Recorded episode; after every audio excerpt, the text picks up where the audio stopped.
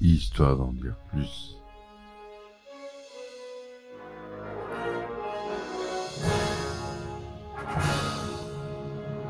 Eh ben attendez, on est en France Allez, cul sec.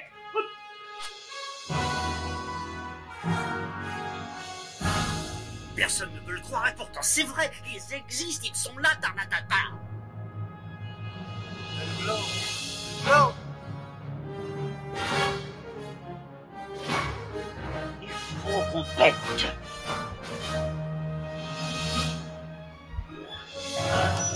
Voyons, circuit branché, correcteur temporel temporisé. Bonjour, bienvenue sur Histoire d'en dire plus. Aujourd'hui, on aborde un film euh, avec Brad Pitt et Jason Statham réunis.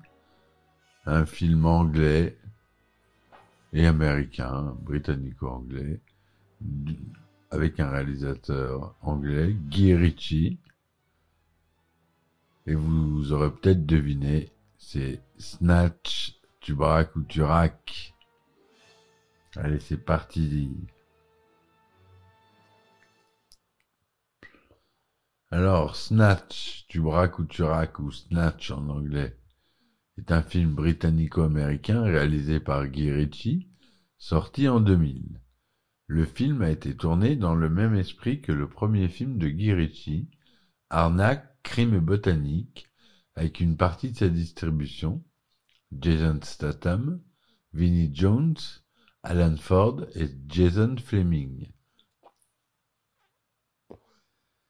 Il entremêle deux intrigues différentes, l'une autour d'un diamant volé que des différentes personnes cherchent à récupérer, et l'autre autour d'un petit organisateur de combat de boxe à main nue qui a des problèmes avec un caïd de la pègre londonienne. Cependant, alors que dans le premier film de Guy un groupe d'amis se trouvait mêlé par inadvertance au monde de la drogue et de la criminalité, les personnages de Snatch font quant à eux intégralement partie de l'univers du crime londonien. Brad Pitt fait aussi partie des acteurs ayant été séduits par le premier long métrage de Guy Ritchie. Turkish et Tommy, deux petits organisateurs de combats de boxe clandestins, se voient proposer par le chef de la pègre locale, surnommé Tête de Brique, d'organiser un combat truqué. Mais ils doivent engager un, engager un gitan nommé Mikey, joué par Brad Pitt, pour remplacer leur boxeur que ce dernier a blessé à la suite d'une transaction qui s'est mal déroulée. Ce nouveau boxeur, étant censé se coucher lors du combat, assomme son adversaire d'entrée. Les trois hommes sont en sursis. Pendant ce temps, après son braquage à Anvers, Frankie quatre doigts, quatre doigts, pardon, arrive à Londres avec un diamant destiné à Avi, un mafieux américain. Mais son complice du braquage fait appel à Boris pour faire voler le diamant à Frankie par trois petits truands minables chez un bookmaker tenu par tête de brique. Avi, inquiet de la disparition de Frankie, se rend à Londres et engage Tony pour retrouver l'homme et le diamant. Progressivement, ces deux histoires qui n'ont rien à voir vont se rapprocher et provoquer des réactions en chaîne comportant de nombreux règlements de compte. Donc c'est une comédie policière produite par la Columbia Pictures et SK SKA Films. C'est un film de 104 minutes. Le résumé détaillé. La première scène du film montre Turkish, qui est le narrateur du film, et son partenaire Tommy assis face à un homme inconnu. Ils ont passé une mauvaise semaine et se retrouvent là pour une histoire de diamant que le film va raconter. Une semaine plus tôt, Frankie quatre droits, et pourtant je, veux dire doigt, mais je dis droit, je sais pas pourquoi, quatre doigts, vole un diamant de 84 carats en verre pour le compte David Enovitz, un mafieux new-yorkais, et doit en- encore Boris Parbal, et ce dernier entreprend de récupérer le diamant et engage pour cela Vinny et seul deux petits truands. Boris demande à Frankie, joueur impénitent, d'aller parier pour lui sur un combat de boxe truqué chez un bookmaker. Alors que Sol et Vinny, avec l'aide de leur chauffeur Tyrone, doivent l'attendre et récupérer le diamant tout en braquant ce bookmaker, Avi, qui a appris par doute que Frankie allait parier, s'inquiète pour le diamant et part pour Londres. Pendant ce temps, Turkish et Tommy, deux petits organisateurs de combats de boxe clandestins, se voient proposer par un autre bookmaker, Kate de la pègre locale, surnommé Tête de Brique, d'organiser un combat truqué. Mais en allant acheter dans un campement de, de gens de voyage irlandais une nouvelle caravane pour Turkish, le boxeur Glorieux George est gravement commotionné en se battant contre un gitan nommé Mikey. Turkish et Tommy engagent alors Mikey pour remplacer leur boxeur, étant convenu que Mikey doit se coucher lors du match. Sol et Vinny braquent le bookmaker avec quelques difficultés. En effet, le fait que Turkish ait remplacé Glorieux George par Mikey annule les paris organisés par tête de brique. Ce qui fait qu'il n'a rien à dévaliser chez le bookmaker et enlève Frankie. Boris entre en possession du diamant après avoir éliminé Frankie, car le nom de Boris a été prononcé. Lors du combat, au lieu de se coucher comme prévu, Mikey envoie son adversaire au tapis dès le début, faisant perdre la tête à tête de brique, tout l'argent des paris truqués. Furieux, tête de brique, laisse néanmoins une dernière chance à Turkish en prévoyant un autre combat truqué et met ses hommes sur la trace de Sol et Vinny qui ont braqué sa boutique de bookmaker. Il les retrouve vite et leur donne 48 heures pour récupérer le diamant de son compte en échange de leur vie sauve. Le lendemain, Avi, sur le conseil de Doug, engage le redoutable Tony, plomb, pour l'aider à retrouver Frankie. Grâce à Tony, Avi découvre ce que Boris a, a réussi à voler le diamant à Frankie et cherche à le retrouver. Heureusement pour eux, Boris cherche à revendre le diamant à Doug, le cerveau, où se trouvait Avi. Tony, plomb, et Rosebud, le, garde du corps d'Avi, enlèvent Boris et le ligotent dans un coffre de voiture, mais ils ont un accident sur la route, causé involontairement par Turkish et Tommy. Et Boris s'échappe. Seuls Vinny et Tyrone, qui ont suivi Avi et Tony, tentent de reprendre le diamant, mais Tony ne se laisse pas intimider. Boris revient sur ses entrefaites et est tué par Tony, mais seul et Vinny profitent de la fusillade pour s'enfuir avec le diamant. Tony et Avi les retrouvent facilement, mais alors qu'ils sont sur le point de récupérer le diamant, le chien de Vinny que les gitans lui ont donné avale le, le joyau et prend la fuite. En voulant tirer sur le chien, Avi tue accidentellement Tony et décide alors de retourner à New York en déclarant à la douane de ne pas aller en Angleterre.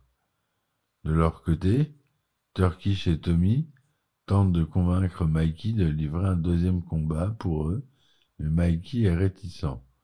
Jouant le tout pour le tout, Turkish fait un pari avec lui mais le perd. Pour faire changer d'avis Mikey, Tête de Brique envoie ses hommes brûler la caravane de la mère de Mikey, alors que celle-ci dormait. Il menace ensuite de tuer Mikey, Turkish Tommy et de massacrer tout le campement. Mikey accepte de livrer le combat pour éviter un bain de sang, mais se saoule lors de la veillée funèbre de sa mère et arrive ivre au combat. Au moment de se coucher, c'est toutefois lui qui envoie son adversaire au tapis. Tête de brique ordonne à ses hommes de tuer tous les gitans, mais Mikey avait tout planifié et ce sont les gitans qui les tuent dans une embuscade. Une scène spectaculaire, excellente scène avec une musique formidable. Tête de brique est lui aussi tué, et Mikey, qui avait parié une grosse somme sur lui, s'en va, sans laissant Turkish et Tommy ébahis. Le lendemain, Turkish et Tommy retournent au campement, mais les gitans sont déjà partis. Les policiers les surprennent sur les lieux et demandent la raison de leur présence. Turkish est embarrassé, mais le chien que les gitans avaient donné à Vinny arrive à ce moment et Turkish assure qu'il était venu le promener. Seul et Vinny sont venus chercher le chien, sont quant à eux arrêtés par la police. Ils trouvent les cadavres de Frankie et Tony dans leur coffre. Tommy adopte le chien et l'emmène chez un vétérinaire pour extraire le diamant de son estomac. Cherchant à le revendre, Turkish et Tommy, de retour à la scène initiale du film, se rendent chez Doug et celui-ci appelle aussitôt Ivy. Le film se termine sur Ivy prenant l'avion pour revenir à Londres. Voilà euh, la fin de ce film spectaculaire qui a une scène finale euh, totalement euh, excellente. Je vous conseille de, voir juste cette scène, mais pour bien la comprendre, pour avoir tout, vu tout le film. Donc, mais revoyez cette scène, elle est mémorable. Donc, euh, on a dit que c'était à la réalisation, on avait Guy Au scénario, c'est lui aussi, Guy Costume Verita Hawks. À la photo, on a Tim Morris Jones. Euh, au montage, très nerveux, John Harris, qui est un Britannique. Musique, John Murphy. Production, euh, Matthew Vaughn, qu'on connaît pour Kikas. C'est produit par la Columbia Pictures, on l'a dit. C'est distribué par Sony Pictures Entertainment au Royaume-Uni, Screen Gems aux États-Unis et la Columbia TriStar Film pour la France. Le budget était de 10 millions de dollars. Il y a de l'anglais et du russe dans le film. C'est tourné en couleur 35 mm, 1,85e en son Dolby Digital. C'est sorti au Royaume-Uni le 1er septembre 2000, en France le 15 novembre 2000, c'est tout public en France, interdit au moins de 16 ans au Québec et interdit au moins de 18 ans au Royaume-Uni. Pourtant, il n'y a pas énormément de sang, mais il y a beaucoup de morts quand même. Mais il n'y a pas euh, de, de, sang plus que ça. Il y a un peu de sang, mais pas énorme. Jason Statham, il joue Turkish. Stephen Graham, il joue Tommy. Brad Pitt, Brad Pitt, il joue Mikey O'Neill, doublé par Jean-Pierre Michael. Alan Ford, Monsieur Tête de Brique, dit Monsieur Poulford. Vinnie Jones, il joue Tony Dans Plomb. Beaucoup d'acteurs anglais. Guy a commencé à écrire le scénario de Snatch pendant la phase de post-production d'Arnaque et Crime et Botanique. Donc il avait planifié ce film déjà depuis longtemps. Brad Pitt, après avoir vu Arnaque, Crime et Botanique, a dit à Guy qu'il aimerait voir avoir un rôle dans son film suivant et a accepté de revoir son cachet habituellement largement à la baisse pour jouer dans Snatch. Le tournage s'est entièrement déroulé à Londres et dans ses environs, du 18 octobre au 12 décembre 1999. Afin de faire régner une certaine discipline lors du tournage, Guy avait instauré des amendes à l'intention des personnes qui faisaient rater une prise ou qui perturbaient le tournage. Tous les membres de l'équipe l'ont subi, y compris son instigateur. La musique du film est sortie en CD le 9 janvier 2001 avec le label Universal Music. Elle comporte 15 morceaux et 8 extraits de dialogue du film.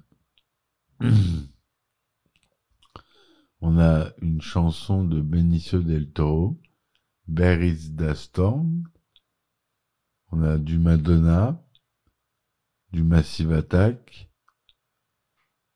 du Oasis, Matthew and the Max, Stranglers, Overseers, Bobby Bird, enfin des groupes connus.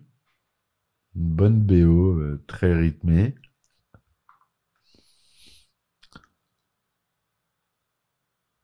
Il recueille euh, près de 73% de critiques positives sur Rotten Tomatoes, sur 141 critiques, 55% sur Metacritic.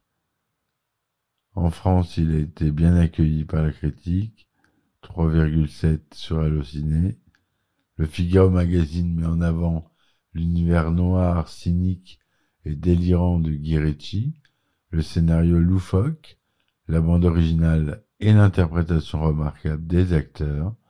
Le journal du dimanche évoque une comédie débridée, où se croisent des personnages aussi improbables que délirants.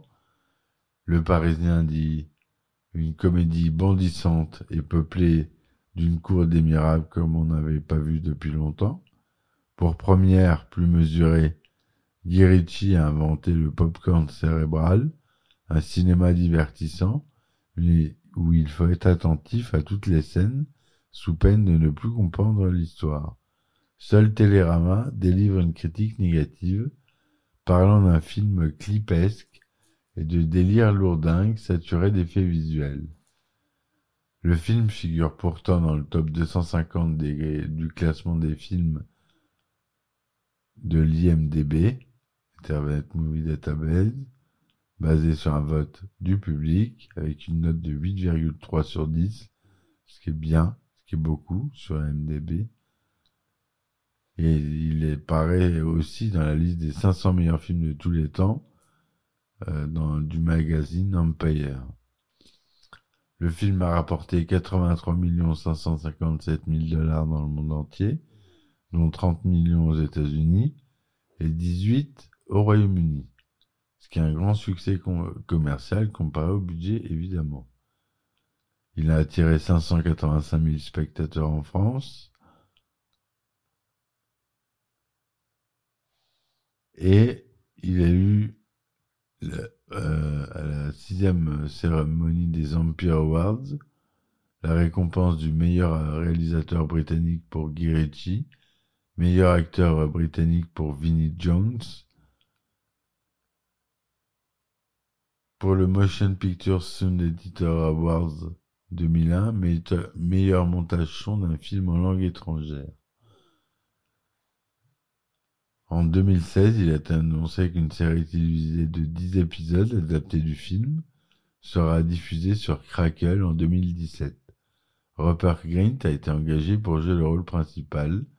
Une deuxième saison est diffusée en deuxième 18. Donc je vous avouerai que je l'ai pas vu. Donc je peux pas vous en parler plus que ça. Mais j'ai trouvé que Crackle, je ne connais pas. C'est un c'est une plateforme de streaming euh, de Sony Pictures qu'on n'a pas en France, donc il euh, faut un VPN pour y avoir accès. Donc euh, voilà. J'espère que cet épisode vous aura plu, mes amis. N'hésitez pas à laisser des likes, des commentaires. Si vous voulez me supporter, vous avez les liens en description. Ça m'aide beaucoup pour le podcast. Et euh, ça me permet euh, d'acheter du matériel pour recevoir des invités que j'aurai bientôt. Je vais recevoir, euh, j'essaie de recevoir euh, des réalisateurs et, et, des acteurs. Maintenant que j'ai un studio tout entier dédié au podcast.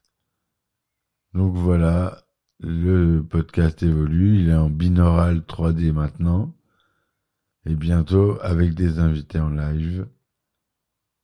Le studio est prêt. Voilà, je vous dis merci de m'avoir écouté. À demain pour un nouveau podcast. Bonne journée. Ciao, ciao. Histoire d'en dire plus.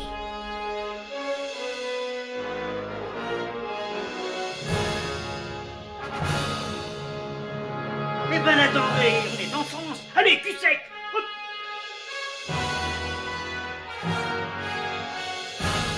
Personne ne peut le croire et pourtant c'est vrai, ils existent, ils sont là, Tarnatata L'eau, l'eau,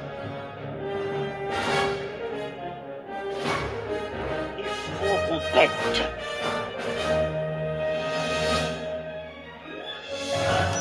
Voyons, circuit branché, correcteur temporel temporisé,